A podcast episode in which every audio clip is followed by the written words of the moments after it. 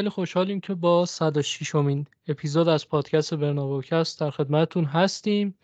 این هفته قرار بعد از مدت ها دوباره در کنارتون باشیم با یه اپیزود در مورد ال کلاسیکو با یک نگاه ویژه روی ال کلاسیکو. ما تنها همین تک بازی رو بررسی می‌کنیم. البته در کنارش نکاتی از بازی براگا و سویا که حائز اهمیت بود و تو این بازی هم یه جورایی خودش رو نمود داد هم بهشون اشاره می‌کنیم. در کنار خودم امیر و مرشاد رو دارم.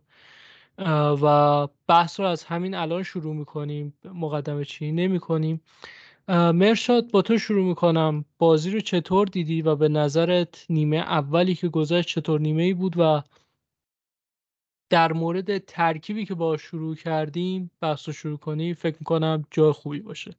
خب منم سلام عرض می‌کنم خدمت شنوندای عزیز. امیدوارم حالتون خوب باشه. در مورد صحبتی که سینا کرد و سوالی که پرسید در مورد ترکیب به نظر من تو این بازی بالا ترکیبی که ما استفاده کردیم علامت سوالای زیادی داشت. چون می‌تونیم بگیم بعد از حالا یه مدتی که ما اون بازی با اتلتیکو و عملکرد بدی که داشتیم و حالا تصمیمات بدی که مربی تیم گرفته بود چه توی انتخاب ترکیب اولیه چه توی حالا تعویضای بعدش توی نیمه دوم. حداقل من انتظار داشتم که تو این بازی این اتفاقات کمتر بیفته و حالا یه اتفاقی که افتاده بود و می‌تونیم بگیم که کارلو اینو فهمیده بود از بازی با اتلتیکو. این بود که شامنی رو فیکس بکنه و حداقل از مدریچ استفاده نکنه. یعنی یه سری تصمیمایی که گرفته بود بهتر شده بود که اونم به نظر من هر مربی بود. بعد از اون اتفاقاتی که توی اون بازی افتاد همین کارا رو می‌کرد. ولی بازم دو تا سوال خیلی مهم میشه پرسید. یکی این که واقعا این ترکیبی که ما داریم استفاده می‌کنیم ترکیب درستیه؟ حالا مخصوصا توی بازی بزرگ که حریفمون هم می‌تونه بهمون حالا ضربه بزنه و ما نیاز داریم که حالا موقعیت های زیادی هم خلق بکنیم. نداشتن حالا سیستم با وینگر که ما از دو تا وینگری استفاده می‌کنیم توی خط حمله که هیچ کدوم در جریان بازی وظیفه وینگر بودن رو ندارن. هم رودریگو هم وینیسیوس دارن مهاجم نوک بازی می‌کنن و حالا اینطوری هم نیست که ترکیب صرفا اون جایی باشن که حالا توی اون سیستم 442 باید مهاجم باشه. حالا میان می‌زنن مثلا به سمت چپ و راست ولی اون اتفاقی که حالا قبلا میافتاد توی سیستمی که حالا سه تا مهاجم داره یعنی دو تا وینگر و مهاجم نوک اون اتفاق نمیفته یعنی یک مهاجم که بتونه هم توی محوطه مدافع حریف رو به خودش مشغول بکنه هم پشت به دروازه بتونه حرکات ترکیبی انجام بده با وینگر تیم. همچین شرطی وجود نداره همچین پستی وجود نداره و حالا کاری هم که بلینگام داره می‌کنه و جلوتر بازی می‌کنه مشابه نیست با کاری که حالا یه مهاجم نوک تخصصی انجام میده. و سوال دیگه ای که پیش میاد اینه که اگه واقعا ما می‌خوایم از این سیستم استفاده بکنیم و همین 442 رو ادامه بدیم چرا یه مهاجم نوک تخصصی حالا خوسلوی که فرم خیلی بهتری از رودریگو داشته و واقعا یه مهاجمه که آمار خوبی هم داشت. یعنی به نسبت تایم بازی که گرفته مهاجم خاصی نیست. خیلی چیزی نیست که بگیم حالا بتونیم خیلی زیاد روش حساب بکنیم. ولی ما باید یه نگاهی بندازیم به بازیکنهایی که داریم به ترکیبی که داریم. به نسبت ترکیب ما خوسلو خیلی نقش مهمی داره و این که حالا توی همچین بازی بزرگی مربی مهاجم نوک و بازی نمیده حالا توی همین سیستم که من قبلا هم گفتم که حالا به نظر من ما باید از 4 2 3 1 استفاده بکنیم که توی اون سیستم همه می‌تونن سر جای خودشون باشن. نمی‌دونم که چرا حتما ما باید اینقدر از مدریچ و کروس استفاده بکنیم و می‌تونیم از همون سیستم 4 2 3 1 که هافک های وسط ما دوتا دبل پیوت تیم هم می‌تونن مثلا شامنی و کاماوینگا باشن و یا حتی والوردن می‌تونه بازی بکنه اونجا و ما سه تا هافکی داریم که به عنوان دبل پیوت می‌تونن خیلی خوب عمل بکنن و قبلا هم این کار رو کردن. رو توی خود فرانسه کاما و شامنی این نقش رو داشتن و جوابگو بوده و والوردن واقعا می‌تونه همچین نقشی رو داشته باشه توی تیم و حتی مدریچ حالا کروس به خاطر مشکلاتی که حالا توی بخش دفاعی داره کمتر ولی خب ما هافبک های اصلیمون کلا همینان یعنی شامنی و کاماوینگا و والورده و باید از اینا بیشتر استفاده بکنیم و کلا این اصراری که کارلو داره نسبت به استفاده زیاد از مدریچ و کروس و من واقعا تو این فصل نمی‌فهمم. بالاخره ما خط هافک خیلی خوبی داریم و می‌تونیم یه سیستم خیلی بهتری هم داشته باشیم. و هافک هجومی تیم هم که مشخص همه جوره بلینگام خودش رو ثابت کرده و توی 4 2 3 هم می‌تونه این نقش رو ایفا بکنه.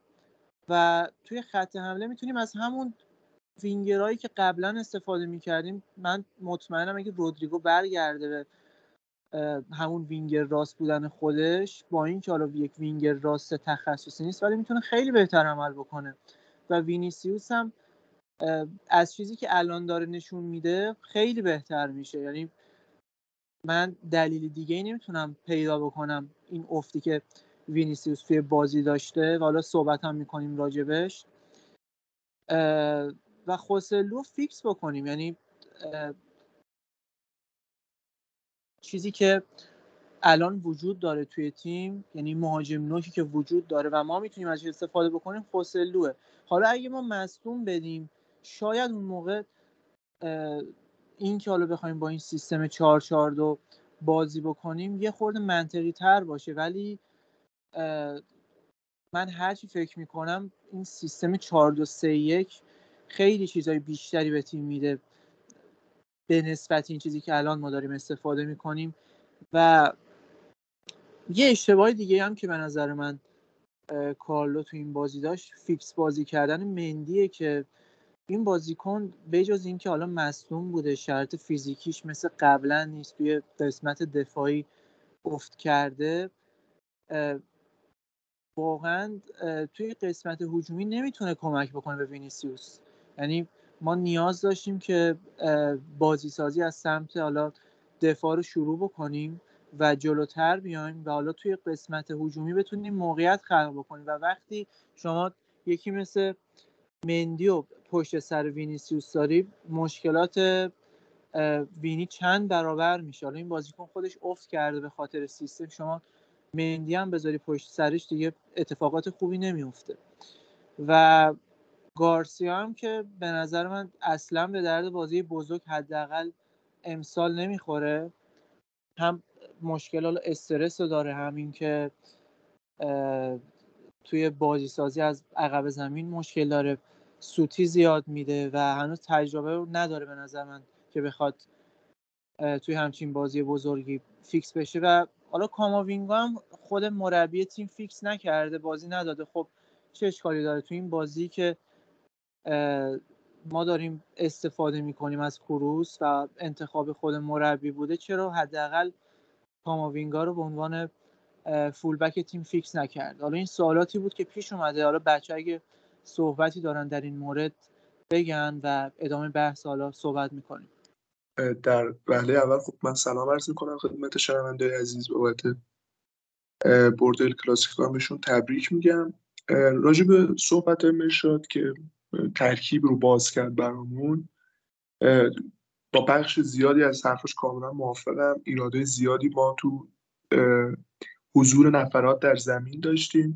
به نظرم یازده اصلیمون خوب انتخاب نشده بود. به حرف مشاد کاملا درسته. ما دو تا بازی خیلی مهم داشتیم از بعد از بازی با اتلتیکو. یعنی قاعده ای که تا بازی با اتلتیکو مادرید وجود داشت تو اون بازی کلا به هم ریخت و ما اونجا دیدیم که حضور فرانگارسیا چقدر تو دفاع چپ به ضرر تیم و همونطور که خود اشاره اشاره کرد تو بازی بزرگ فعلا نمی‌تونه چیزی رو ارائه بده و پاشناشیل تیم میشه. بارها نابل مولینا تو اون بازی ازش عبور کرد گریزمان ازش عبور کرد. هر بازیکنی که اونجا بود تونست راحت از کارسیا رد شه و موقعیت ایجاد کنه. و اون خواسته ای که داشتن که ارسال روی دروازه بود رو به خوبی تونستن انجام بدن. هرچند که ما گلایی که خوردیم از سمت راست دفاعمون بود ولی تو سمت چپ هم خیلی ایراد داشتیم. بعد از اون بازی ما دو تا بازی بزرگ داشتیم که خیلی اهمیت داشت واسمون یکی بازی با خیرونا بود در لیگ به هر حال خیرونا الان هم امتیاز رئال در صدر جدول 28 امتیاز کسب کردن تیم خیلی خوبی هن. من فکر می‌کردم که بعد از باخت به رئال روندشون یه مقدار دچار تزلزل بشه ولی اصلا این شکلی نبود و خیلی دارن با کیفیت بالا میان به نظر من خب می‌تونن سهمیه هم کسب کنن تو این فصل لالیگا.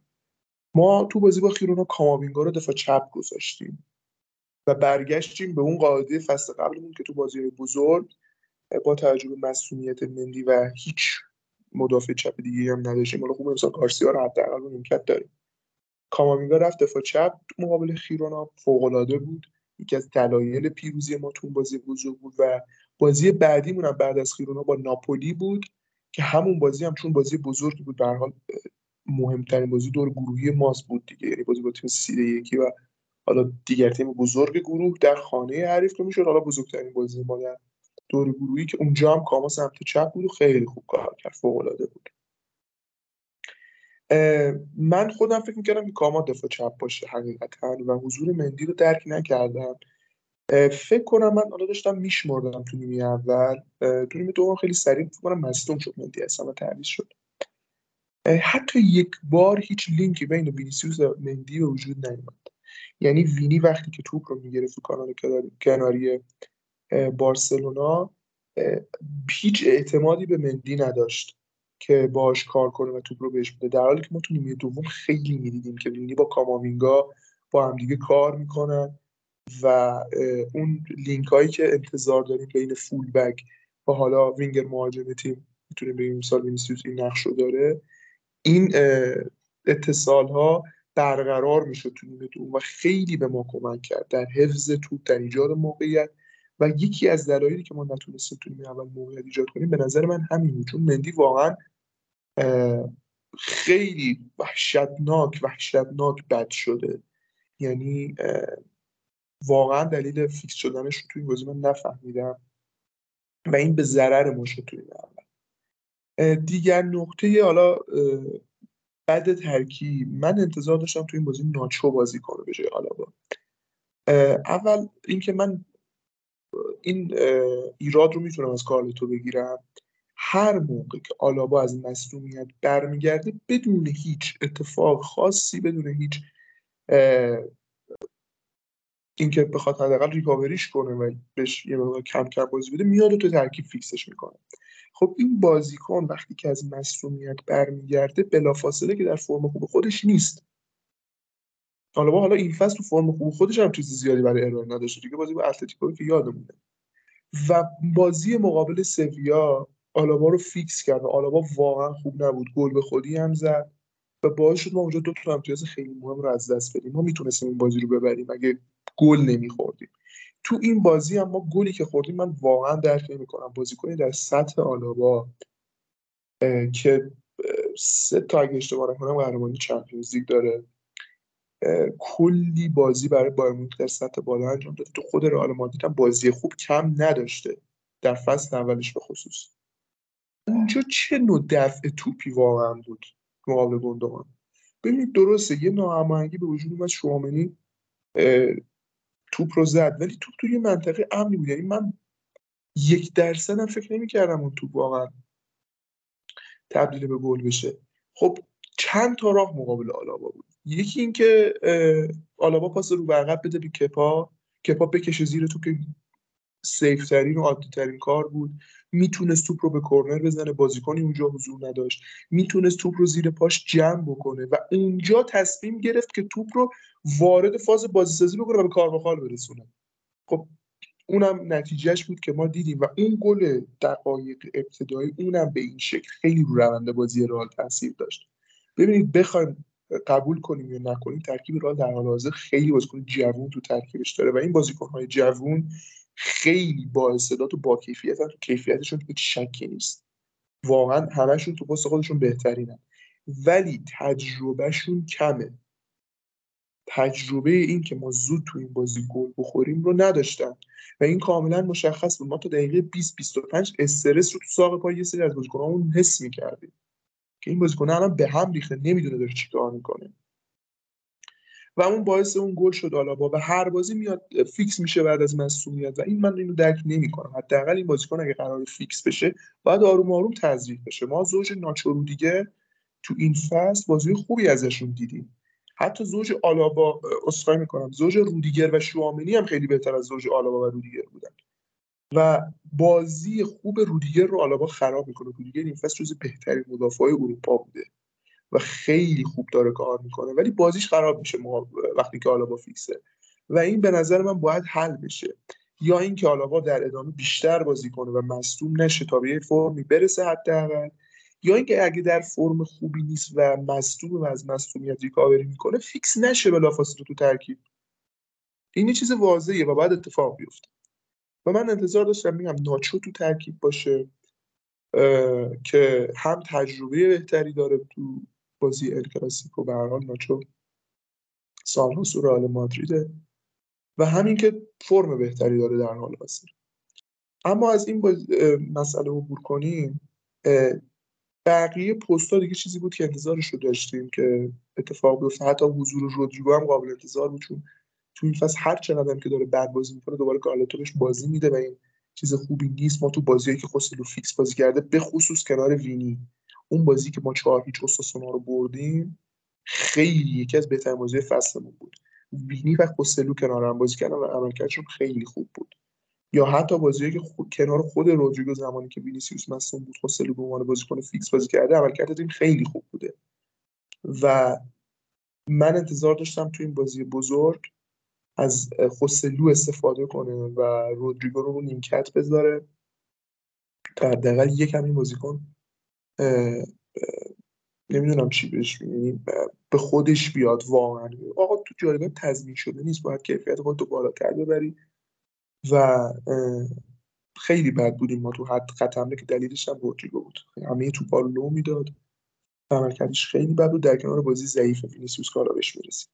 از ترکیب که عبور کنیم به هر حال بازی شروع شد. من گفتم که ما گلی که خوردیم خیلی به ضررمون شد. یعنی اون نیمه اول ما خیلی تحت شعار قرار گرفت. علاوه بر مشکلاتی هم که در ایجاد موقعیت داشتیم که یکی از اصلی ترین دلایل این موضوع حضور مندی تو ترکیب بود.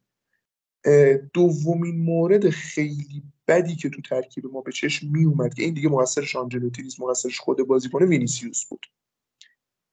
چون تو نیمه اول هستیم دارم اینو میگم چون نیمه دوم وینی یه مقدار قابل قبولتر با آرامش بیشتر کار کرد و ظاهرا خود کارلتو و حالا بازیکنها باش صحبت کرده بودن. من حقیقتا به عنوان کسی که تمام بازی فصل قبل رو دیدم این رفتار رو دوباره از وینی قبول نمی‌کنم.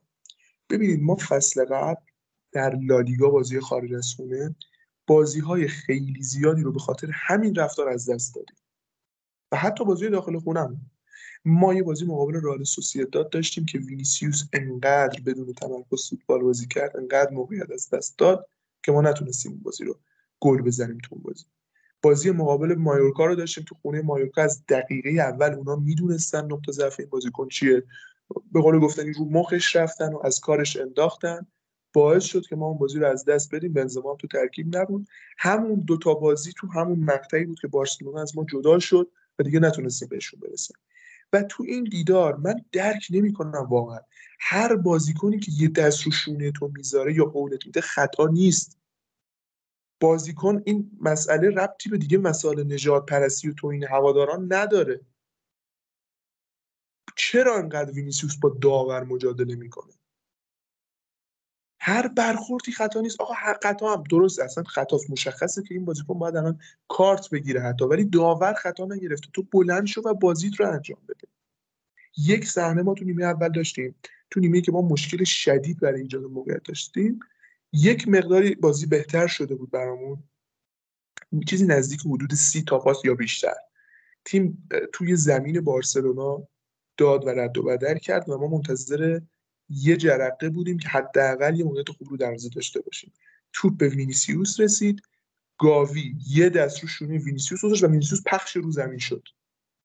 اون لحظه که اصلا دیگه مشخص بود واقعا خطا نبود و موقعیت ما از دست رفت.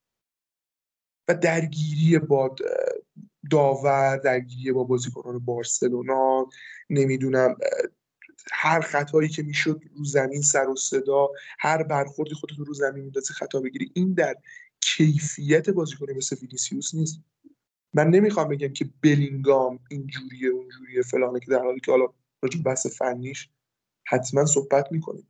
ولی بلینگام تو این بازی از وینیسیوس بیشتر روش خطا شد. حتی تو بازی مقابل سویا.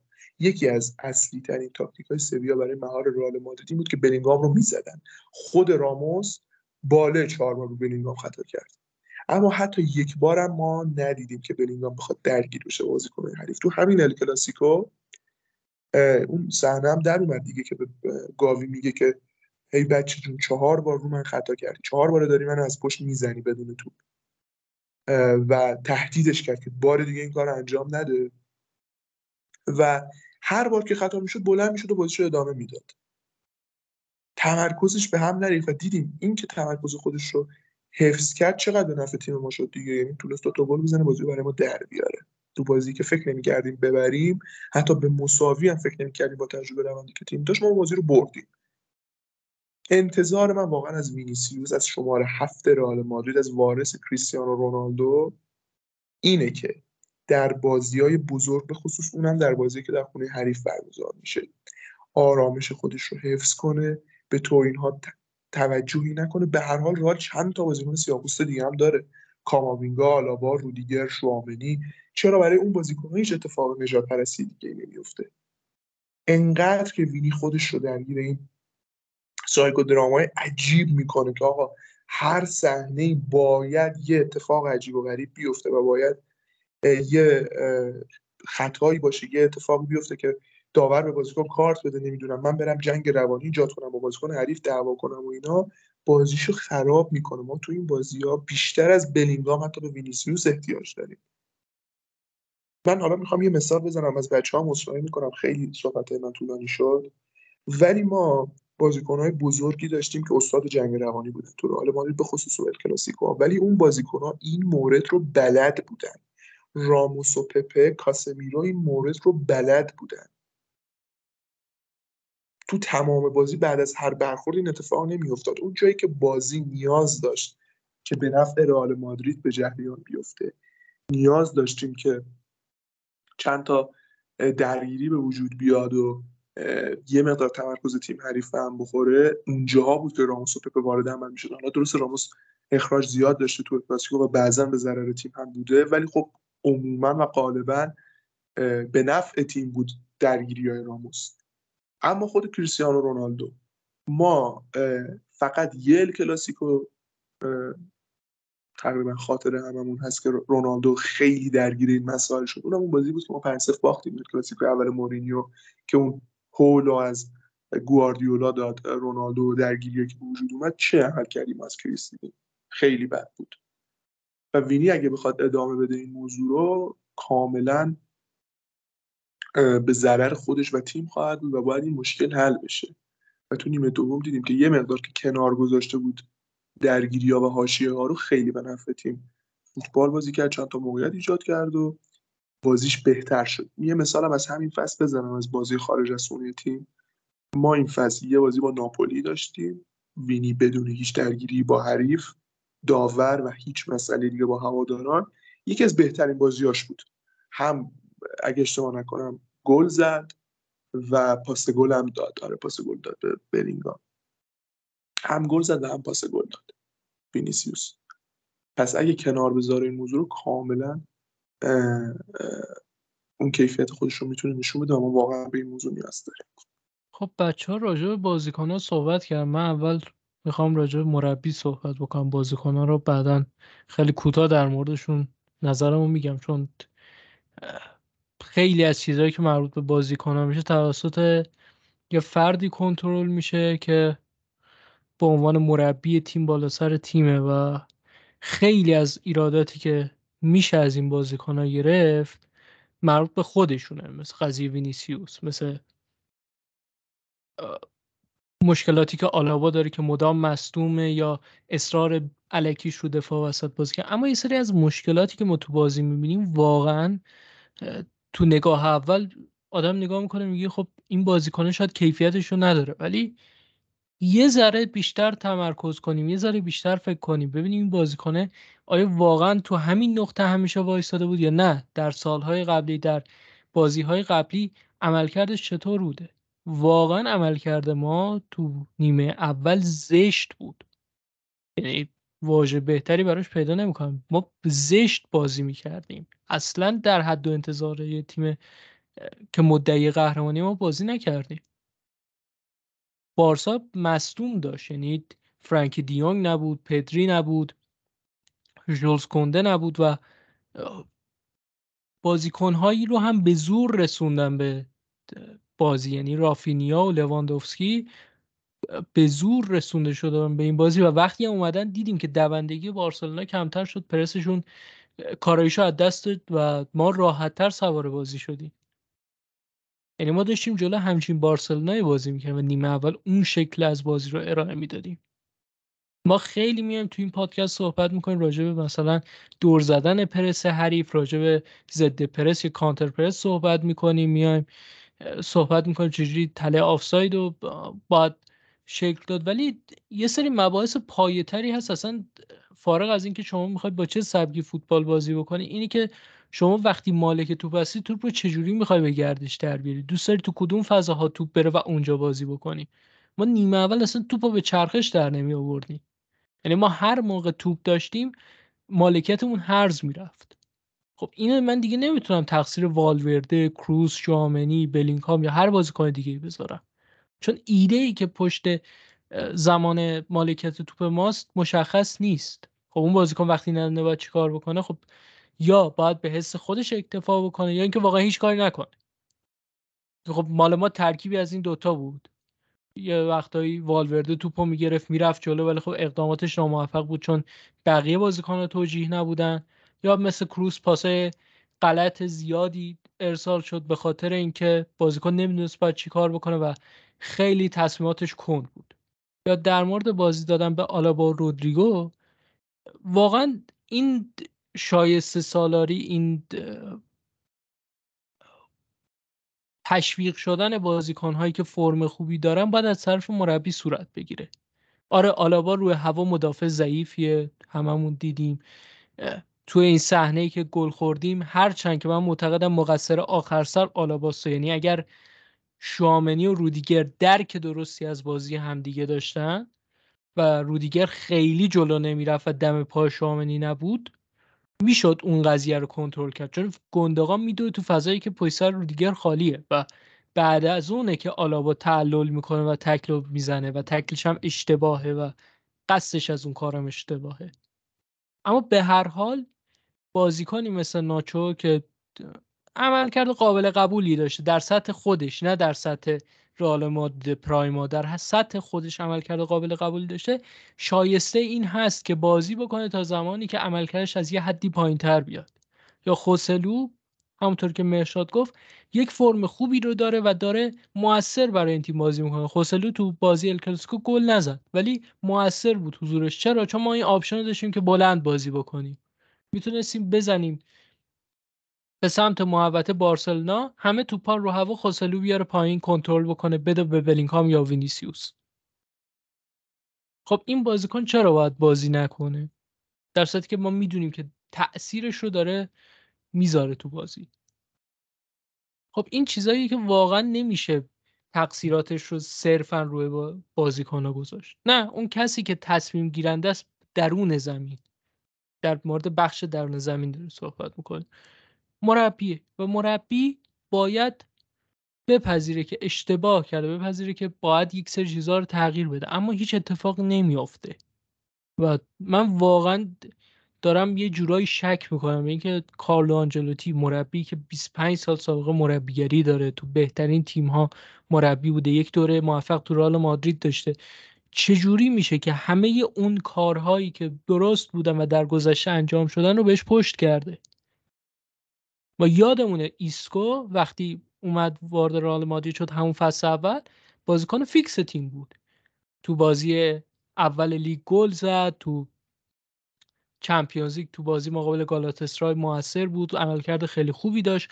اما رسیدیم به جایی که مقابل ویارئال خوب نبود جلو اتلتیکو مادرید خوب نبود و عملکرد خوبی که داشت اون شروع خوبی که داشت دیگه تکرار نشد و از یه سطحی پایین تر اومد. و اومد بیرون جاشو داد به آنخل دیماریا. و به مرور دوباره با تمرینات بهتر با دقایق گرفتن های محدود بعد از اینکه تعویزی میومد تو زمین تونست یه جورایی نقش خودش رو تو تیم داشته باشه. ولی خب هیچ وقت اون بازیکن فیکس نشد. چرا؟ چون آنخل دیماریا از اون سطحی که ارائه می‌داد چیزی بود که آنجلوتی می‌خواست و ایسکو هیچ وقت به اون سطح نرسید.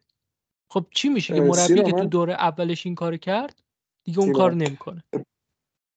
کاملا حرف درسته من می‌خوام حالا یه مثالی هم از همین صحبتی که کردی بزنم واسه شنوندهامون که راجع به کارلتو و تصمیمات درستی که قبلا می‌گرفت و الان غالبا تو بخش شایسته سالاری داریم صحبت می‌کنیم نمی‌گیره. همین فصل اول دوره دومش. ما دیدیم که فصل اول دوره دوم کارلتو که منجر به قهرمانی لیگ و چمپیونز لیگ شد. ما تا یه بخش زیادی از فصل با کارلتو یعنی اصلاح می‌کنم با آسنسیو و رودریگو تو وینگر راست ادامه می‌دادیم.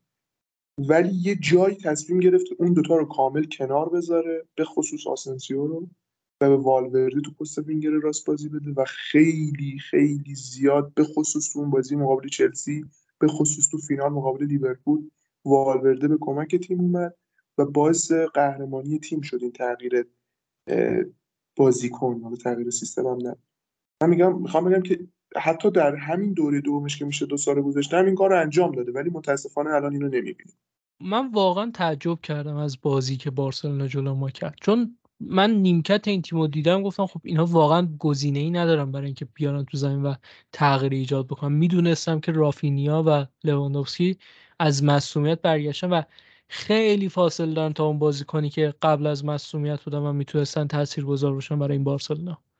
و بازی که شروع شد برنامه بارسلونا کاملا مشخص بود. ما هر موقع رئال مادرید به سمت چپ و به فضای سمت چپ میره که موقعیت ایجاد بکنه ما اونجا رو شلوغ می‌کنیم. چیکار می‌کنیم؟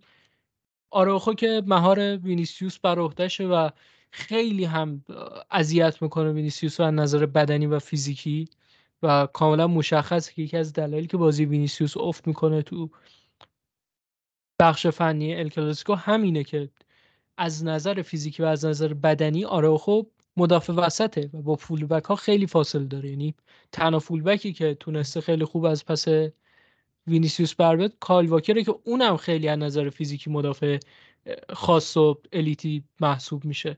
و این از اون بخش اما بازیکنهای دیگه ای که تو سمت چپ ما حالا بازی می‌کنن. کروس که بازیکنیه که میاد تو کانال میانی قرار می‌گیره تقریبا و وظیفه shadow cover کردن کروس با فرمین لوپز جوون بود که نظر تحرک خیلی بیشتر از کروسه.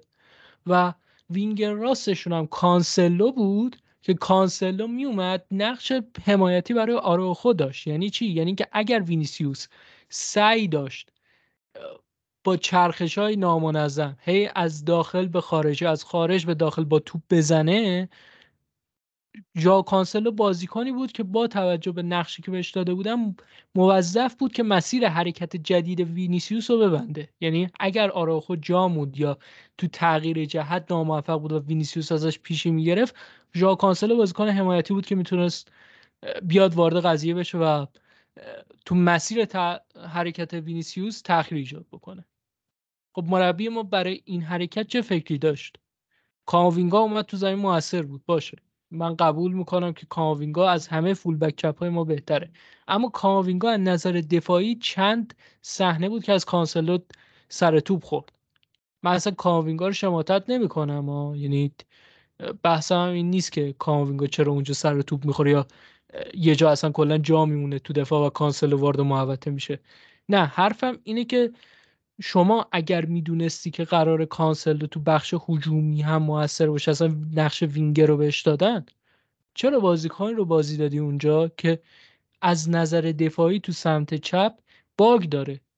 کاماوینگا بازیکن خیلی خوبیه. من اصلا علاقه شخصی هم بهش دارم. بچه ها من خیلی سر کاماوینگا باشون بحث کردم. ولی بازیکنی که به عنوان فولبک چپ رشد نکرده و تو بازی برگشت جلو سیتی هم دیدیم که چه اشتباهاتی کرد روی گل اول دوم. خب این بازیکن یه جا نشون داده که سطحش به عنوان دفاع چپ چیه. تو حملات خیلی موثر اما تو دفاع باز همون اشتباهات خاص خودشو داره. خب اگر قرار بود که ما کاوینگار تو سمت چپ داشته باشیم صرفا به این دلیل که بیاد وینیسیوس رو حمایت بکنه تو حملات خب چرا پشت سرش یه مدافع نذاشتیم که بخواد از نظر دفاعی اون بخش رو تعمین بکنه؟ ما بازیکنی داشتیم به اسم ناچو که می‌تونست بیاد یک مقدار خط دفاع ما رو عریضتر بکنه. ما یه حالت تقریبا ما بین سه دفاع و چهار دفاع بگیریم که از نظر دفاعی اون باگ سمت چپ ما حل بشه. ما بعد از اینکه گل اول رو زدیم به بارسلونا که حالا بهش می‌رسیم بچه صحبت می‌کنن دو سه تا صحنه کانسلو میاد سر توپ می‌زنه به کاماوینگا و موقعیت ایجاد میشه. یکیشو که خب خودش می‌زنه شانس آوردیم ضربش دقت لازم نداشت. یکیش هم که ارسال میشه کپا در میاره توپو که اصلا از کپا انتظار نداشتم مثلا تو این بازی save داشته باشه که دو تا save خوب داشت. یعنی حتی تصمیمات درستی هم که ما میگیم کارلتو داشت که مثلا فران گارسیا رو نیورد تو یا مندی رو کشید بیرون باز به طبعات اون فکر نکرده بود. کارل آنچلوتی یکی از مربی های صاحب سبک اروپاییه. کسی که سریعا می‌تونه تو هر باشگاه خودش رو با شرایط وفق بده. مثلا امضا کارلتو همینه که تو هر باشگاهی رفته با ابزاری که بهش دادن تونسته یه نتیجه کلی بگیره. اما اینجا تو این فصل واقعا عملکرد آنجلوتی برای من غیر قابل درک بوده و در مورد بازیکن ها من از کاماوینگو که صحبت کردم انتظار نرم به عنوان فولبک چپ همه کاره باشه چون پستش اونجا نیست. از والورده انتظار ندارم که هر بازی بخواد هم تو دفاع هم تو حمله اینقدر موثر بازی بکنه چون یک بازیکن در یک فصل طولانی ممکنه فرمش بیفته. از کارواخال دیگه انتظار ندارم بخواد مدام تو حملات مشارکت داشته باشه چون سنش دیگه واقعا داره به حدی می‌رسه که از نظر بدنی احتمال داره که فصل بعد خالی بکنه.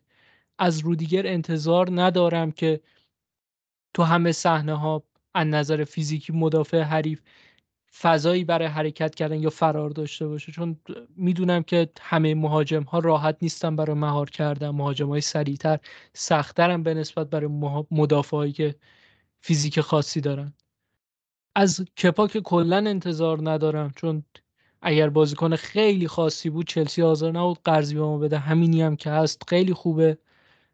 از بقیه بازیکن ها هم تا زمانی که بازی نکنن انتظار خاصی ندارم از براهیم دیاز وقتی بازی نمی‌کنن چه انتظاری من داشته باشم وقتی میاد تو زمین؟ یا از خوسلو وقتی کم بازی می‌کنه چه انتظاری بیشتر از اینی که داره نشون میده داشته باشم؟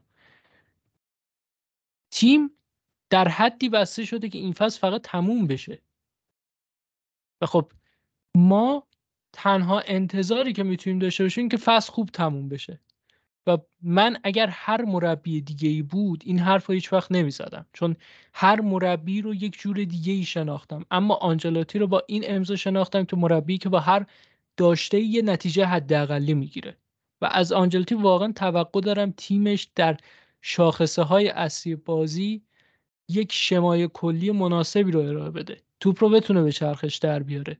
فضاهایی که می‌خواد بازی بکنه رو توش اوورلود ایجاد بکنه.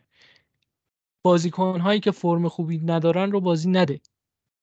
سیستمش رو جوری تعبیه بکنه که بقیه بازیکن ها هم مثل بلینگهام فرم خوبی بگیرن و بتونن خوب بازی بکنن. الان ما تو ترکیب الانمون کی داره خیلی خوب بازی می‌کنه؟ یعنی سطحش سطحیه که خیلی خاصه و در سطح رئال مادریده رودیگر با ارفاق والورده است و بلینگهام. بقیه بازیکن ها بازیکن های خوبی هستن. صرفا فقط خوبن. و بعضی هاشون واقعا سطحشون نیازمند به پیشرفته. من این انتظار رو از آنجلتی دارم. و یه صحبت دیگه ایرم راجع به نتایج تیم تا اینجا فصل دارم اما ترجیح میدم به خاطر اینکه وقت اپیزود طولانی تر نشه و صحبت های منم بیشتر از این ادامه پیدا نکنه بچه ها ورود بکنم و راجع به نیمه دوم صحبت بکنم و بعد از اون راجع به نتایج تیم تا این مقطع از پس صحبت می‌کنم.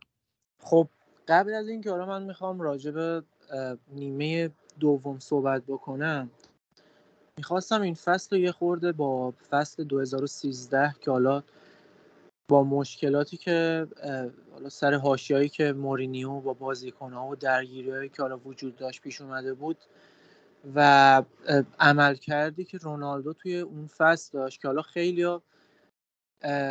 بهترین مثلا بهترین فصل رونالدو رو فصلی که حالا 2017 که هم ال بردیم هم لیگو بردیم هم رونالدو توی فینال گل زد. یا مثلا خیلی 2012 که توی حالا یک قدمی ال بردن بودیم که حالا جلوی بایر مونیخ حذف شدیم اشاره می‌کنن. ولی بهترین فصل رونالدو واسه من 2013 بود. فصلی که واقعا وضعیت تیم خیلی بد بود. یعنی همون هاشیایی که حالا گفتم و حالا اتفاقایی که افتاده بود باعث شده بود که تیم خیلی بد باشه و ما فقط به خاطر رونالدو توی اون فصل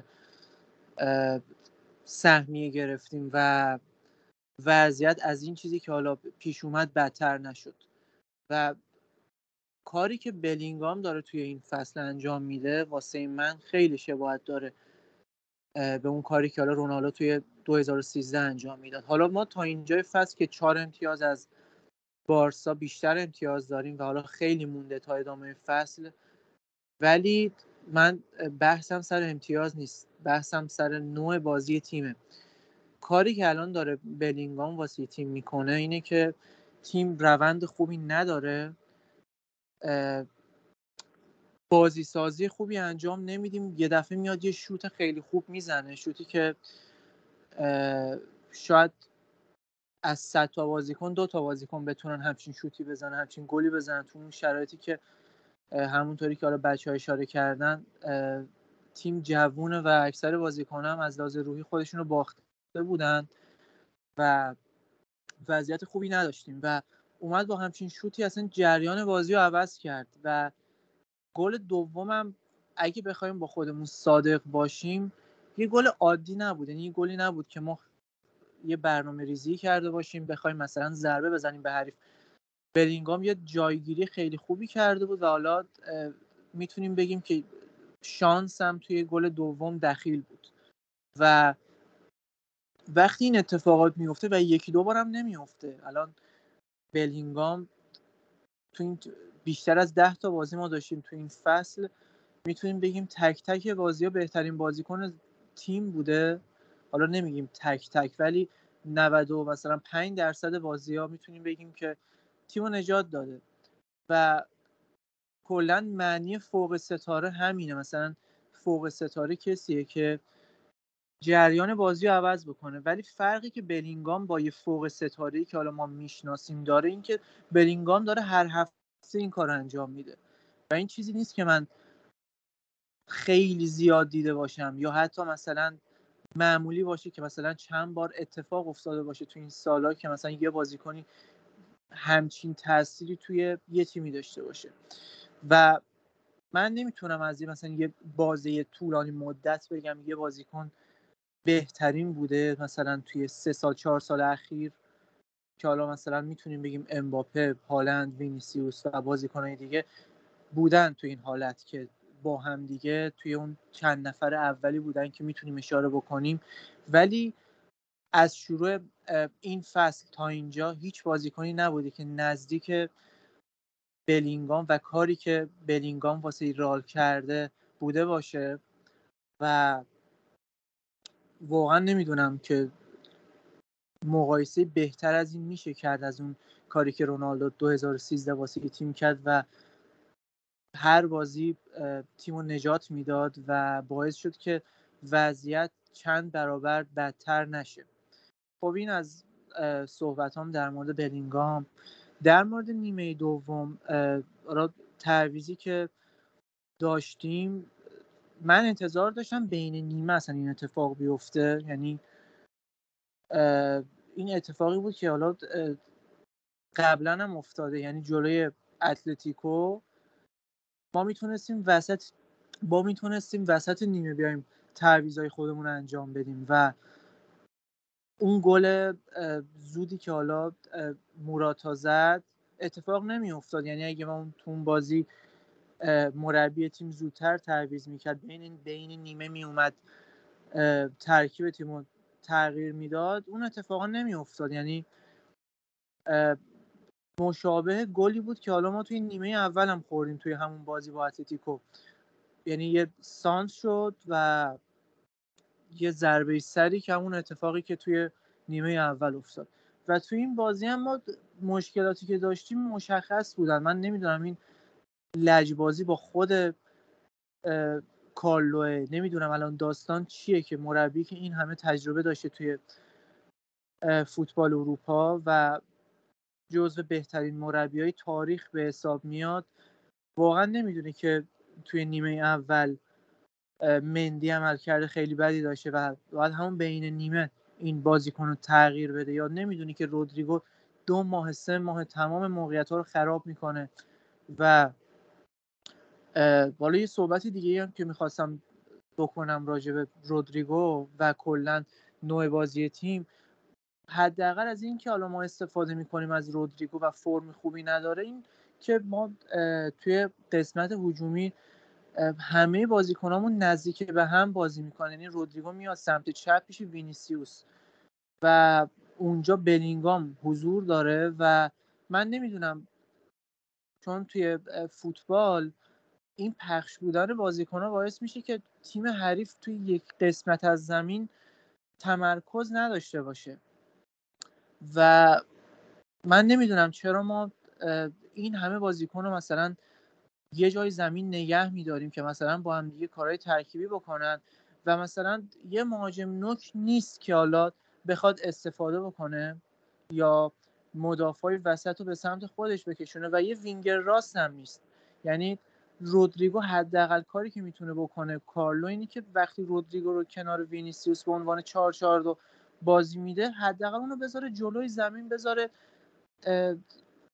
اون مهاجم نوک تیم باشه که حالا با اینکه قد خوبی نداره نمی‌تونه سانت بکنه ولی حداقل می‌تونه اونجا جایگیری بکنه دوتا مدافع به سمت خودش بکشونه که فضا برای فضا برای حالا وینیسیوس و حالا ترکیب حرکات ترکیبی که می‌خواد با بلینگام انجام بده با بقیه بازیکن انجام بده یه فضای وجود داشته باشه.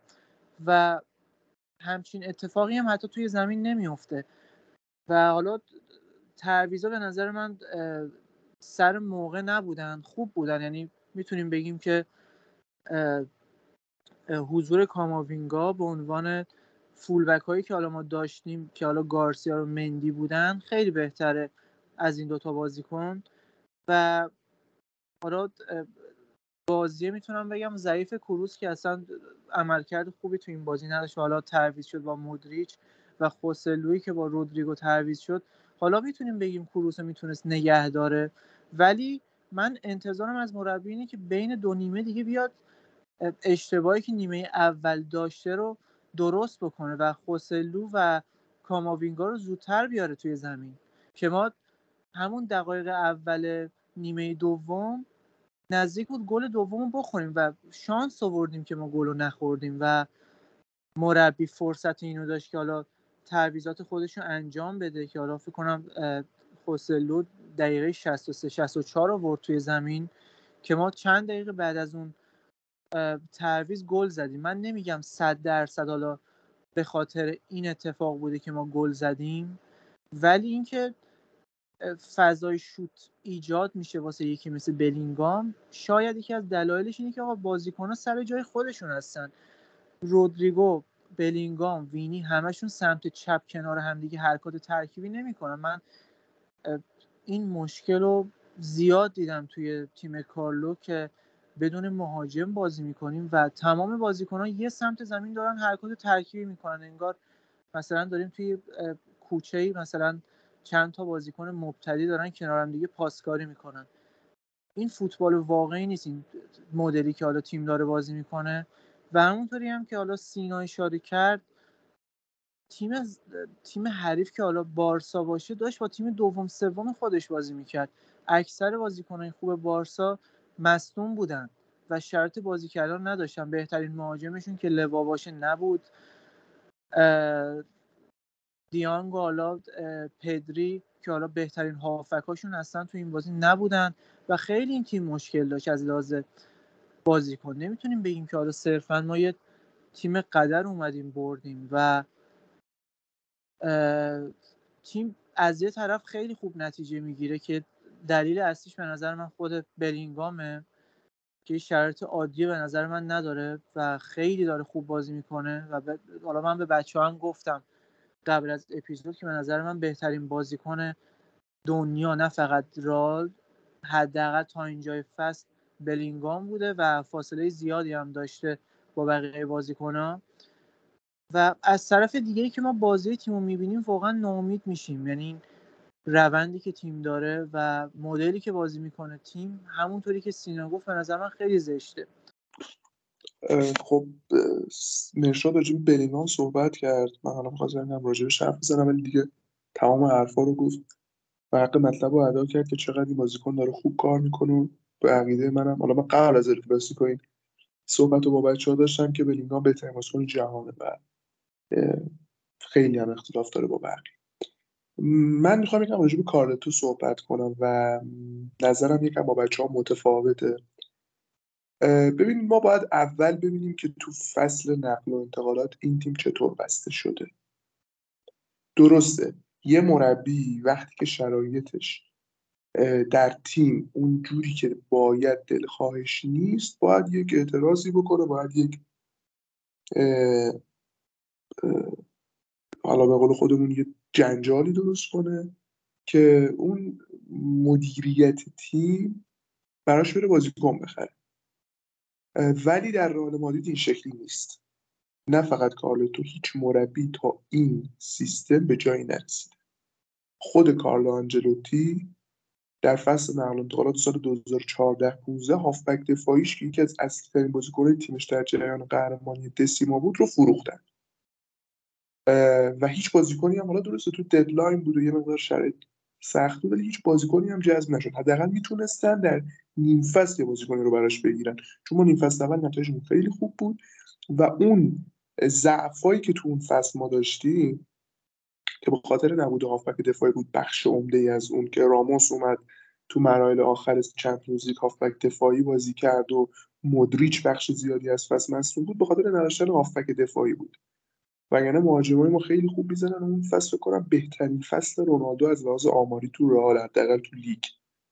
که چهل و خورده ای گل فقط تو یک فصل لالیگا زد آمار عجیب و غریبیه خب اونجا هم کارلتو براش بازیکن نخریدن و اون جدل هایی هم که داشت با مدیریت به این جایی نرسید و سال بعدش از تیم جدا شد. خود زیدان بعد از اینکه شد اولین مربی و اولین تیمی که موفق شدن تو فرمت جدید چمپیونز لیگ از قهرمانیشون دفاع کنن سال 2017 یک لیست خرید داشت برای تیمش که تیمش رو تقویت کنه برای اینکه فصل بعد هم کیفیت رو بتونه ارائه بده. سادیو مانه رو برای تیمش می‌خواست خواستار خروج بیل بود پل پوگبا رو فکر کنم حالا برتر بود. ولی خب تیمش رو می‌خواست تغییر بده در جهت مثبت. ولی کاری که پرز انجام داد چی بود؟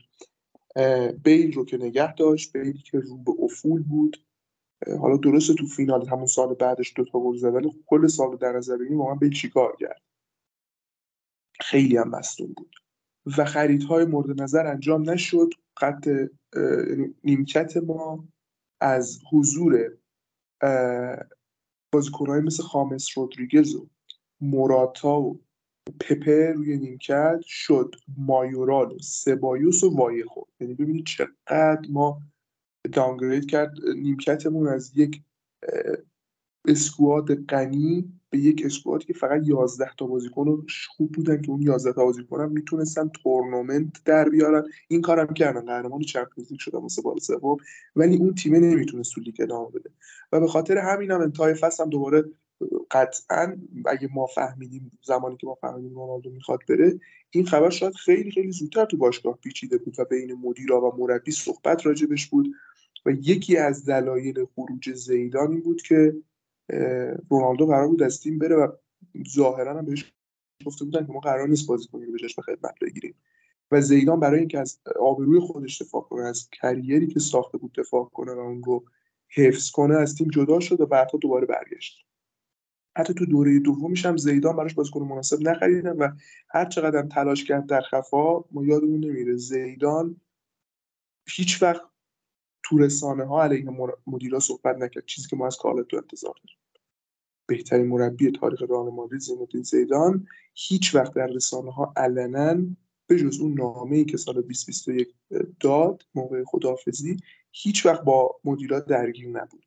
من احساس می‌کنم تو اون باشگاه ساختار این اجازه رو به مربی نمیده و مربی خیلی میترسه که این کار رو انجام بده و شغل رئال مادرید رو از دست میده. ما این هم نباید فراموش کنیم کارلتو از اورتون به رئال اومد. ولی خبرها به ما می‌رسید تو تابستون امسال. من همه اینا رو گفتم که برسم به تو تابستون امسال. خبرها به ما می‌رسید که کارلتو کین رو خواسته. خیلی سر هریکین با باشگاه مجادله داشته ولی گفتن که برات نمی‌خریم. چند تا بازیکن دیگه هم تو لیستش بودن برای مهاجم نوک. که هیچ کدوم جذب نشدن و فصل رو ما با خوسلو شروع کردیم. خوسلو فوق بوده تا اینجا در سطح خودش. عملکرد خیلی خوبی رو داشته متحد بوده. ولی اصلا ما میگیم پرایم رونالدو نازاریو. میگیم مثلا زلاتان میگیم لواندوفسکی کریم بنزما. هر مهاجم نوک شماره نه خوبی که ما مد نظرمونه ولی خوزلو فقط یک نفره تو تیم.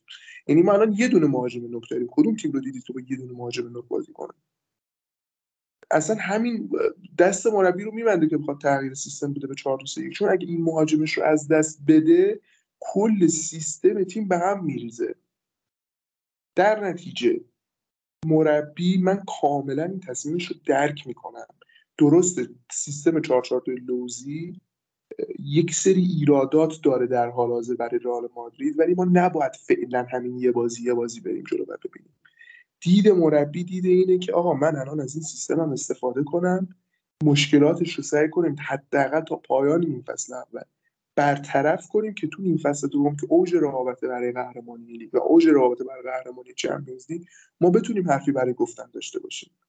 و به هر حال این سیستمی که الان انتخاب شده و نزدیک ما 11 تا بازی داشتیم. سه تا تو چمپیونز لیگ 14 تا بازی تیم داره با همین سیستم بازی رو با شروع می‌کنه. خب نمیشه که بیایم اینو یهو تغییر بدیم تو این جای فصل. ما رقابت داریم تا پایان فصل با بارسلونا و به نظر من اتلتیکو مادرید. حالا خیلی فکر کنم پایین میاد. ما اگه بخوایم امتیاز از دست بدیم که ناشی از تغییر سیستم به هر حال زمان می‌بره دیگه. بازیکن ها فیفا که نیست باید یه مقدار تطبیق پذیری اتفاق بیفته. و ما اگه امتیاز از دست بدیم مثل همون مقطعی که فصل قبل امتیاز از دست دادیم و بارسلونا خودش جدا کرد دیگه قابل جبران نیست. مربی من بهش حق میدم. یک مسئله رو من ازش واقعا شاکیم که باید اعتراض می‌کرد به اینکه بازیکن نداره. ولی واقعیت رو که نگاه کنیم واقعا بازیکن نداره که با هر سیستمی که دلش بخواد بتونه بازی کنه. و این نکته که اگه بلینگام الان داره اینجوری میدرخشه هم باید کردیتش رو به کارلتو داد. نباید بگیم که ما فقط داریم به خاطر بلینگام می‌بریم. اگه بلینگام داره این کیفیت رو نشون میده به خاطر اینه که کارلتو در جای درستی که برای این بازیکن در نظر گرفته شده داره ازش استفاده می‌کنه و این کیفیت رو داره نشون میده. درسته این باعث شده که یک سری از بازیکنهای دیگه ما در حال حاضر یک مقدار براشون این تطبیق پذیری سخت شده. ببینید وینیسیوس اولا که وینیسیوس برای من تا اینجا به عنوان یک بازیکن من ال رو فاکتور می‌گیرم. خیلی ازش انتقاد کردن. به نظر من انتقادم درست بود. تا اینجای فصل وینیسیوس با توجه به اینکه یک مقطع تقریبا چهل روز مصدوم بود و بازی نکرد و تعداد بازیش خیلی کمتر نسبت به سایر بازیکن‌ها ولی آمار خوبی داشته و داره خوب بازی می‌کنه. ما مقابل براگا که بازی سختی هم شده بود بازی مقابل براگا وینی دو تا پاس گل داد. یه دونه گل هم زد که دیگه از اون آفسایدهای خیلی میلیمتری عجیب و غریب بود.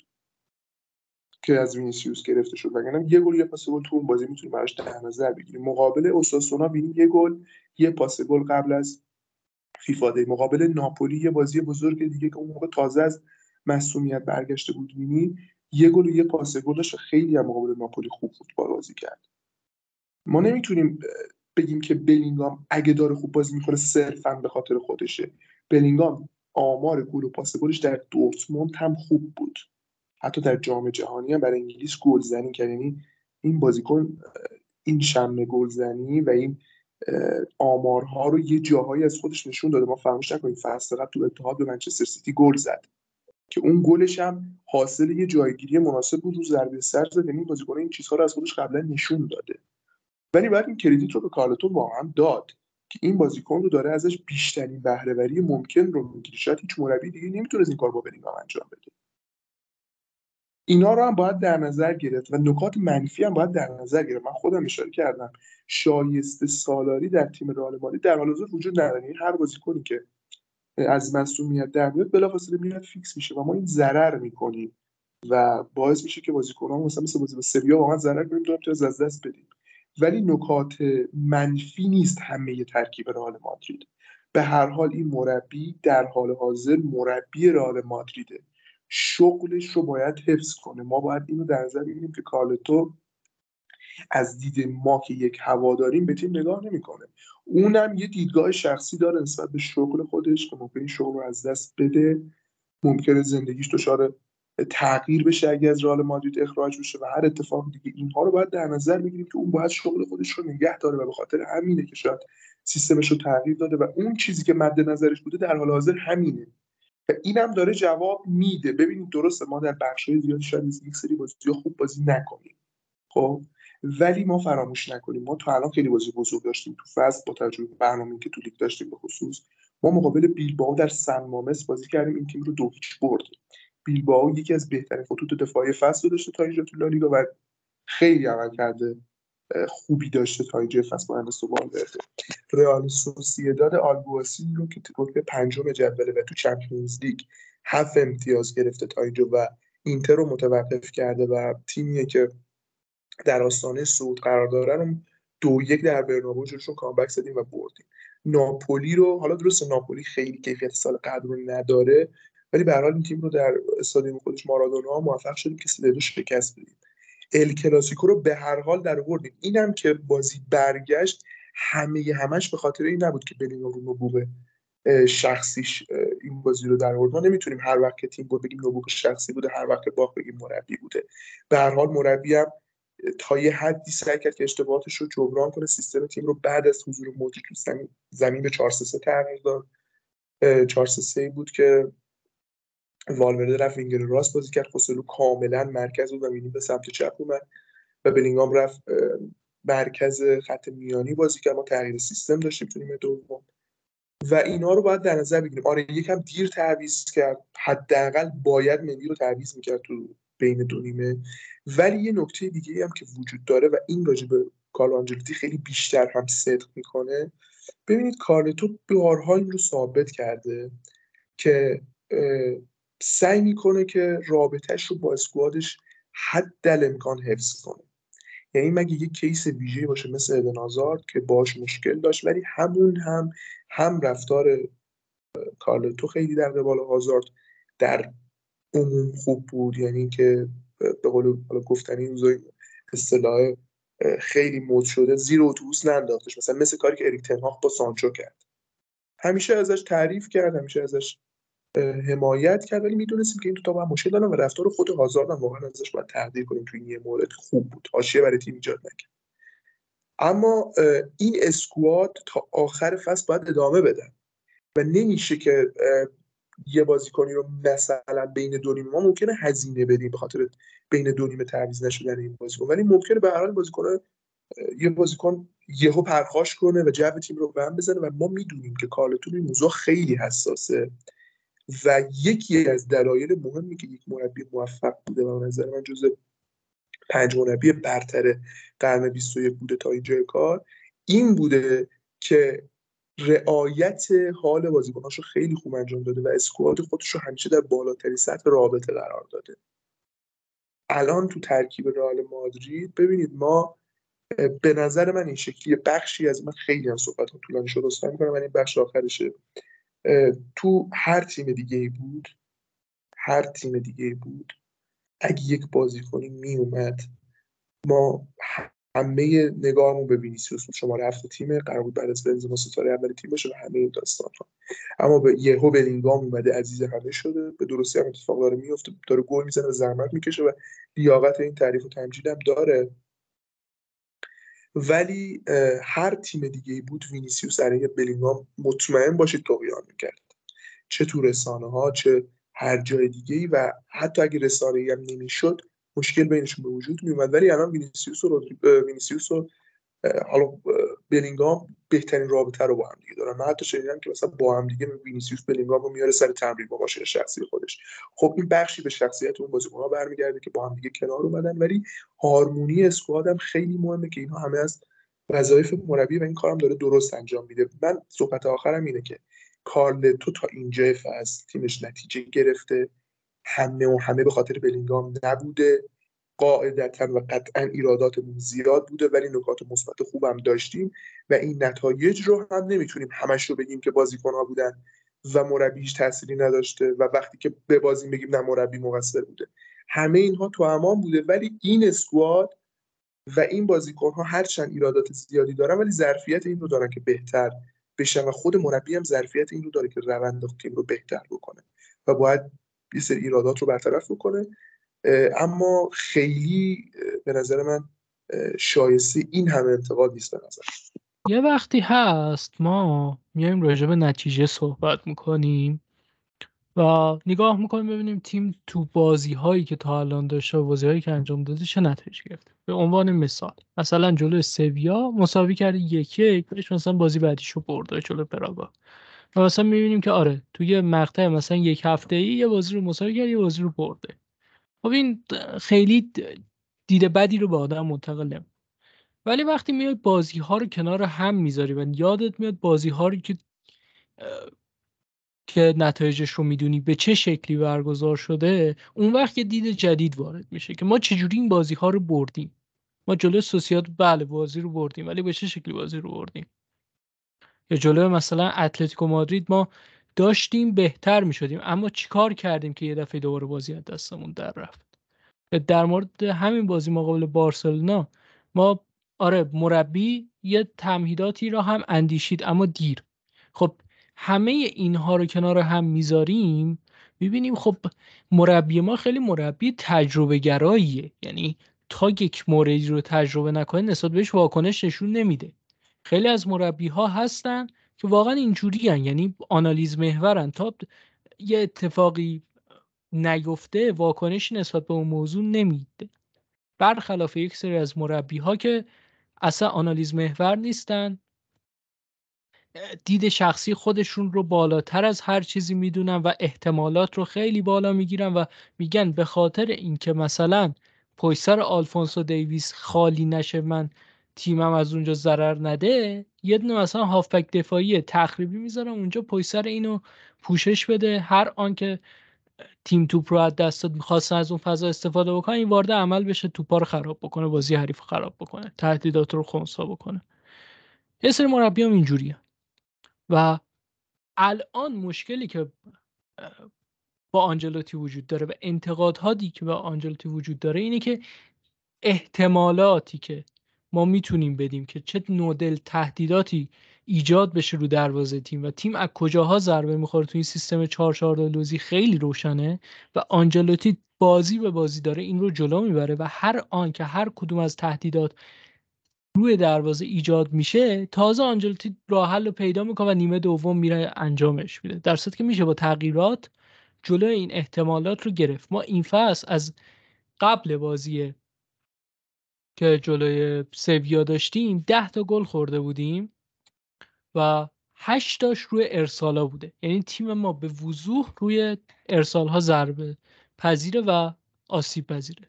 خب این مشکل از کجا میاد؟ از اینجایی که تیم مجبور تو 4 4 2 لوزی دو تا رو پوش کنه بالا که تو حمله مشارکت داشته باشن و از طرفی دو تا دفاع وسطی که داره یکیشون قدش برای سر زدن مناسب نیست و دروازبانی هم که داره دستای کوتاهی داره برای خروج کردن و جمع کردن تو.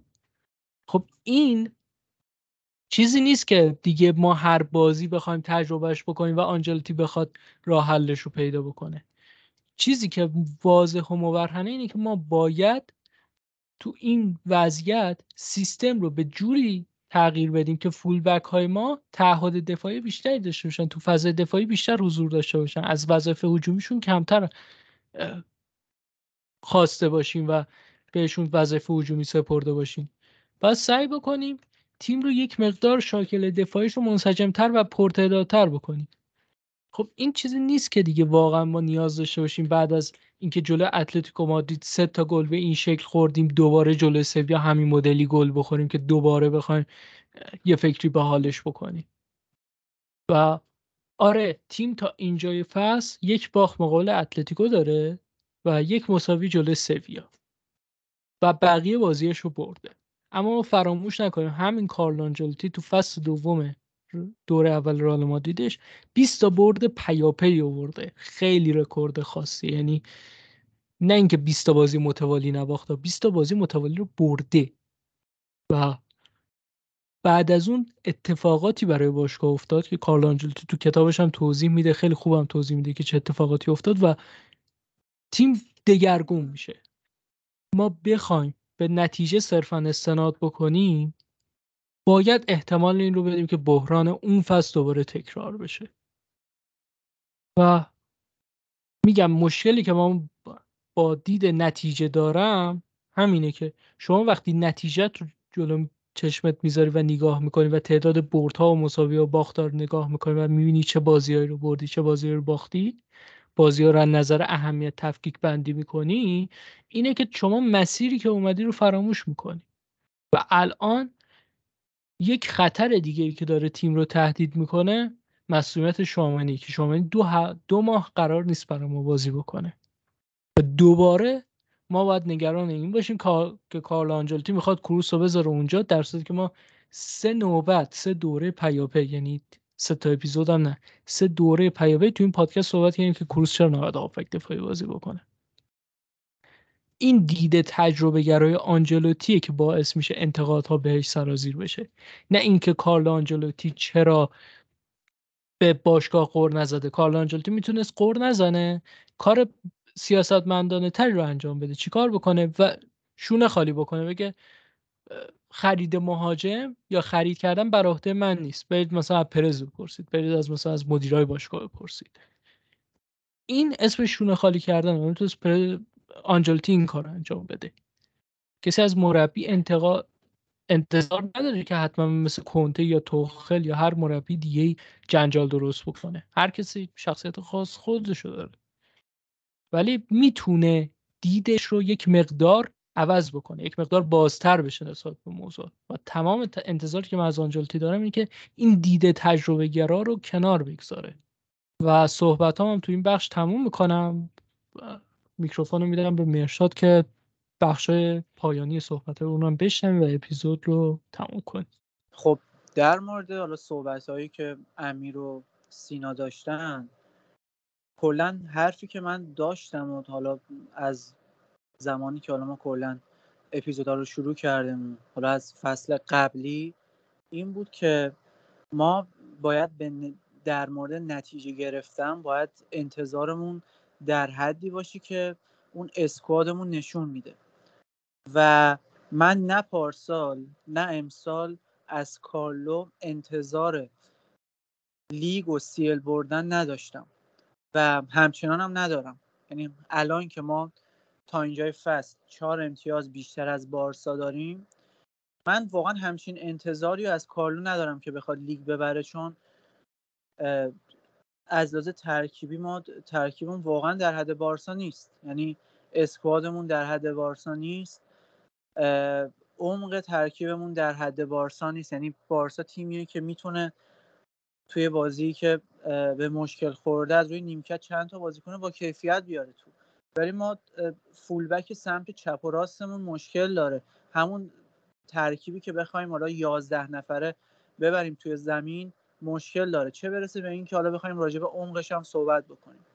ولی اینکه 6 ماه تمام شوامنی نیمکت نشین میشه و کروس به عنوان هافک دفاعی fix بازی میده توی فصل قبلی و اینکه با این تغییر سیستم بازی حالا بازیکنی که به نظر من خیلی واسه آینده تیم مهمه وینیسیوس اینقدر واسه تیم مهم بوده توی این دو فصل و آینده تیمه. و تازه با تیم تمدید کرده. خب ما نباید بازی بهترین استعدادهای خودمون خراب بکنیم. بازیکنهایی که استعداد خیلی بالایی دارن یعنی خودشون نشون دادن یعنی بالا توی سال اول خود کارلو بجز بنزما و حالا نفر سومی که بیشترین تاثیر رو توی درخشش تیم داشت و نتایج تیم داشت وینیسیوس بود. و این نوع سیستم واقعا داره بازی وینیو خراب می‌کنه. حالا همونطوری که امیر گفت این بازیکن حالا اونطوری نشده که مثلا مثل رودریگو بگیم کلا افت کرده و همه بازی داره بد کار می‌کنه. ولی این سیستم واقعا داره روی بازیش و روی اعتماد به نفسش تاثیر می‌ذاره. ما خودمون اندازه کافی بازیکن برزیلی داشتیم و از زمان نازاریو بگیر تا بعدش همیشه ما بازیکن برزیلی داشتیم و بازیکنهای برزیلی رو زیاد می‌شناسیم. این بازیکنان نباید اعتماد به نفس خودشون رو از دست بدن ریتم خودشون رو نباید از دست بدن.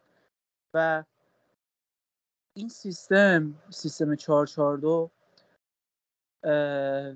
به نظر من در بلند مدت توی لیگ کارایی نداره. یعنی من واقعا فکر نمی کنم که اگه ما این سیستم رو ادامه بدیم به لالیگا برسیم. همینطور واقعا داره تاثیر مستقیم می‌ذاره روی عملکرد بازیکنهای تیم. حالا رودریگو به نسبت خودش افت کرده اونم افت زیادی کرده. وینیسیوس به نسبت خودش و حتی روی بازیکن دیگه هم داره تاثیر می‌ذاره و این سیستم کلا واسه مثلا یه بازیایی که می‌خوایم تغییر سیستم بدیم یا مثلا نتیجه بگیریم خوبه یا همونطوری که امیر گفت تیم مثلا یه مهاجم نوک داره. خب منطقی همچین کاری. ولی می‌تونیم ما از سیستم پایه اساس تیم رو بذاریم 4 2 3 1 مخصوصا الان تو این دو ماهی که ما شوامنی رو نداریم هم کاماوینگا هم والورده هافک هایی هستن که می‌تونن box to box بازی بکنن و قبلا اینو نشون دادن که توی سیستم double pivot جواب میدن. و ما می‌تونیم الان که هافک دفاعی تخصصی نداریم و نمی‌تونیم استفاده بکنیم. از دو تا بازیکن استفاده بکنیم اون عقب زمین و جلوشون هم بلینگام بذاریم و سیستم تیم رو درست بکنیم. و اینکه حالا یه بازیکنی بخواد ناراحت بشه و اتفاقی بیفته واسه مثلا رخت واسه رختکن تیم و اتفاقای از این دست مثلا ما بهونه بکنیم که رودریگو رو وسط نیمه تعویز نکنه یا نیمکت نشین نکنه. اگه می‌خواستیم همچین صحبت هایی بکنیم خب خود کروس توی سی فصل اول کارلو با کاما که تعویز شد. خودمون دیدیم دیگه چه واکنشی نشون داد و از این نوع ما زیاد داشتیم. ما اون کامبکی که جلوی سیتی زدیم مدریش و, مدریش و کروس و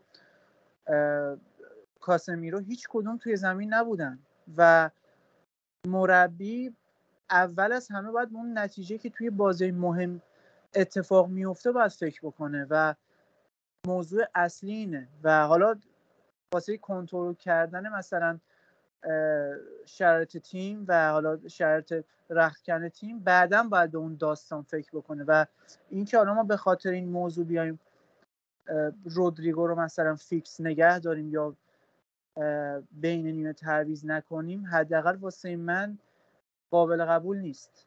و راجع به مدیریت هم دو تا خبری خوندم که خیلی خنده دار بود. یکی همین اواخر بود که گفته بود که حالا مارکا گفته بود که پرز دوست نداره کاما به عنوان فول بک بازی بکنی که اصلا خنده دارتر از این خبری که مارکایی که حالا به پرز نزدیکه میده واقعا خنده دارتر از این موضوع وجود نداره به نظر من چون این شرایطی که خود پرز ایجاد کرده. یعنی اینکه ما فول بک نداریم تقصیر خود پرزه. و نمی‌تونه همچین توقعی داشته باشه که حالا چرا کاما داره فول بک بازی می‌کنه. و همچین خبری من راجع به خود رودریگو هم یکی دو ماه پیش خونده بودم. حالا یکی دو تا بازی خسلو داشت بازی مهم بازی می‌کرد و خبر اومد از باشگاه که باشگاه دوست نداره رودریگو نیمکت نشین باشه و این خبرهایی که میاد با توجه به کاری که داره مدیریت انجام میده اصلا به هم دیگه نمی‌خوره و جور نیست. و من همیشه اینو میگم که حالا کلا حتی خود زیدان به عنوان کسی که من بیشترین علاقه رو داشتم بهش به عنوان مربی هیچ واقعا هیچ شخصی توی رال واسه من مقدس نیست که بخوام انتقاد نکنم یا اشتباهاتش رو نگم و الان هم مدیریت باشگاه اشتباهات خیلی زیادی داشته و هم مربی تیم تصمیمات درستی نمی‌گیره و ما باید به هر دو اشاره بکنیم. خب من به عنوان صحبت پایانی یه نکته راجع به خود بازی بگم که ببندیمش بعد حرف آخرمو می‌زنم. اول اینکه خب به برد مهمی بود. ما نگاه کنیم به به هر حال ما قرار رقابت کنیم برای قهرمانی لیگ.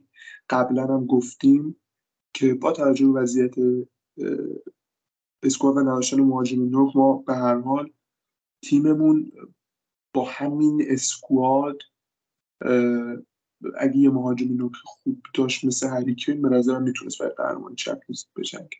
ولی به خاطر نداشتن مهاجم نوک خیلی کارمون تو چمپیونز لیگ سخته. ما اونجا باید ببینید قرعه هامون چطوره رقبامون در چه فرمی هستن و همه اینها رو باید در لحظه راجبش صحبت کنیم. نمی‌تونیم تو چمپیونز از جلو پیش داوری کنیم. ولی تو خود لیگ گفتیم که زمین بازی رئال امسال لیگه و باید برای قهرمانی لیگ تلاش کنه.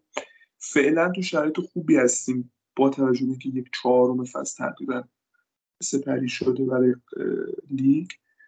وضعیت خوبی داریم به شرطی که بتونیم وضعیت رو ادامه بدیم و فراموشم نکنیم که این تیم همین اسکواد اول فصل دو تا از مهرهای فوق‌العاده اصلیش تو خط دفاع از دست داده. یعنی یکی از اصلی ترین مهرهای سالهای گذشته را این دروازه‌بان که بهتر دروازه‌بان دنیا بوده رو از دست داده و اینها هم باید موقع صحبت کردن و تعلیف کردن بهش اشاره کنیم که از چیزی که داشتیم هم نزول داشته اسکواد پایین تر اومد هرچند که من یکم با این صحبت رو موافقم مخالفم ببخشید که اسکواد بارسا بهتر از رئال ما بازیکنهای جوانمون خیلی با استعداد و با کیفیتن و خیلی متفاوتن با جوانای بارسلونا. ولی حالا این یه بحث خیلی کلیه که سعی می‌کنیم بعدا راجبش صحبت کنیم و خیلی طولانی میشه. باید همه اینها رو در نظر بگیریم. تا اینجا خوب بودیم امیدوارم در ادامه بهتر بشیم. نتیجه خوب بودیم. درست ایرادات زیاده. بچه ها کامل و درست اشاره کردن به اینکه ایرادات چطوریه. ولی فصل قبل رو که فاکتور بگیریم که فصل غیرعادی بود به خاطر جام جهانی و به خاطر مسئولیت های پرتدار کریم بنزما به عنوان مهاجم اصلی تیم و بازیکن اصلی تیم فصل قبل رو که فاکتور بگیریم که تو همون فصل بدمون ببین ما راجع به فصلی صحبت می‌کنیم ما بد بودیم ولی تو همین فصل بعد ما قهرمان کوپا دل ری شدیم و تا نیمه نهایی چمپیونز لیگ رفتیم. شاید نکته منفی داستان کاملا هم بهش میاد بود که ما نتونستیم تو لیگ رقابت کنیم و این بزرگترین ایراد فصل قبل بود. ولی اصلا در حد و اندازه اون فصلایی نبوده مثل فصل 2018 19 که ما جام نبردیم یا فصل سوم مورینیو که جام نبردیم خیلی متفاوت تر بود. اونها هم تا نیمه چمپیونز لیگ بالا رفتیم. ولی squad متفاوت بوده بازیکن که در اختیار مورینیو بوده کاملا فرق داشت. مورینیو بهترین بازیکن دنیا رو داشت. با اختلاف خیلی خیلی زیادی و بسیار بسیار بازیکن مستعد تو تیمش زیاد بود. این صحبت ها حالا بازم میگم کلیه ولی ما دو سال گذشته دقیقا همین مقطع بود که یک سری طرفدار رال ما می‌دونیم که صحبت می‌کردن و از تیم انتقاد می‌کردن. ما اون جام کلاسیکو رو تو نیوکمپ خیلی با اقتدار نبردیم و تو گروهمون به شریف باختیم اگه خاطرتون باشه. توی لالیگا به اسپانیول یه باخت خیلی بد دادیم. ولی روند تیم از یه جایی بعد خیلی خوب شد و فصل که فصل عادی بود رو آنجلوتی با قهرمانی لیگ و چمپیونز لیگ تموم کرد. من به عنوان کسی کارلتو رو واقعا این سال شناختم به عنوان مربی بهش اعتماد دارم که ایرادات رو برطرف کنه چون این کار رو می‌تونه انجام بده. قبلا هم این کار انجام داده و باید بریم جلو ببینیم فصل چطور میشه ولی فصل فصل تاریکی نیست. یعنی اینطور که ما بگیم که به هیچ جامی نمی‌رسیم این داستان ها نیست. و قطعا وضعیت چند تا بازیکنی که تو سیستم جدید مشکل دارن روز به روز بهتر میشه همونطور که وینیسیوس داره بهتر میشه. بازم میگم ال کلاسیکو رو به فاکتور بگیریم یعنی هفته به هفته داره تو پست جدیدش بهتر میشه. و ما نمی‌تونیم تضمین بدیم که وینیسیوس از چیزی که قبلا بوده بهتر نشه فراموش نکنیم. خود کارلتو خیلی تاثیرگذار بود تو چیزی که ما الان از وینیسیوس می‌بینیم. وینیسیوس دوره زیدان و قبلش یه بازیکن با استعداد بود با بهره‌وری کم. الان یه بازیکن با استعداد با بهره‌وری خیلی خیلی زیاد و یکی از دلایل اصلیش همین حضور کارلتو تو ترکیبه که به وینیسیوس فضا داد به وینیسیوس اعتماد به نفس داد و تبدیلش کرد به بازیکن فعلی. و وقتی که ما می‌بینیم یک مربی از بازیکن چنین کیفیتی می‌گیره و می‌سازه در تصمیم بعدیش هم حداقل تا این فصل باید بهش اعتماد کنیم یعنی ببینیم که چی میشه. آقا ببینیم آقا تعداد بازی بعد ما همینطوری بیشتر میشه یا نه؟ ما رو به بهبودی میریم رو به بهتر شدن میریم. همه اینها رو باید در نظر بگیریم. در انتها تشکر می‌کنم از شنونده عزیزمون که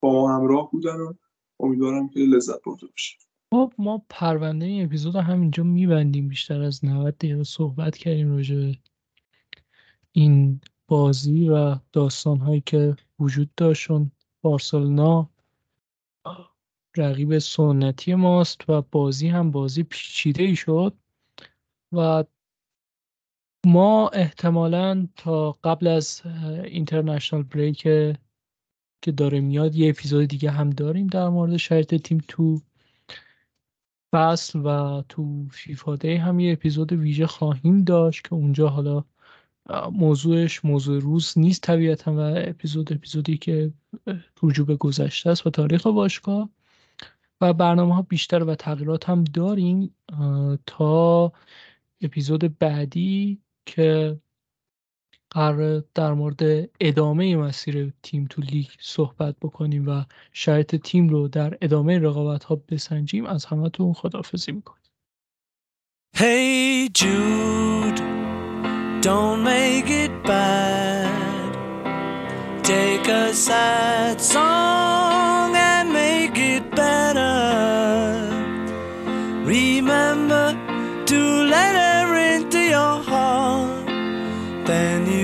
can start to make it better. Hey Jude, don't be afraid.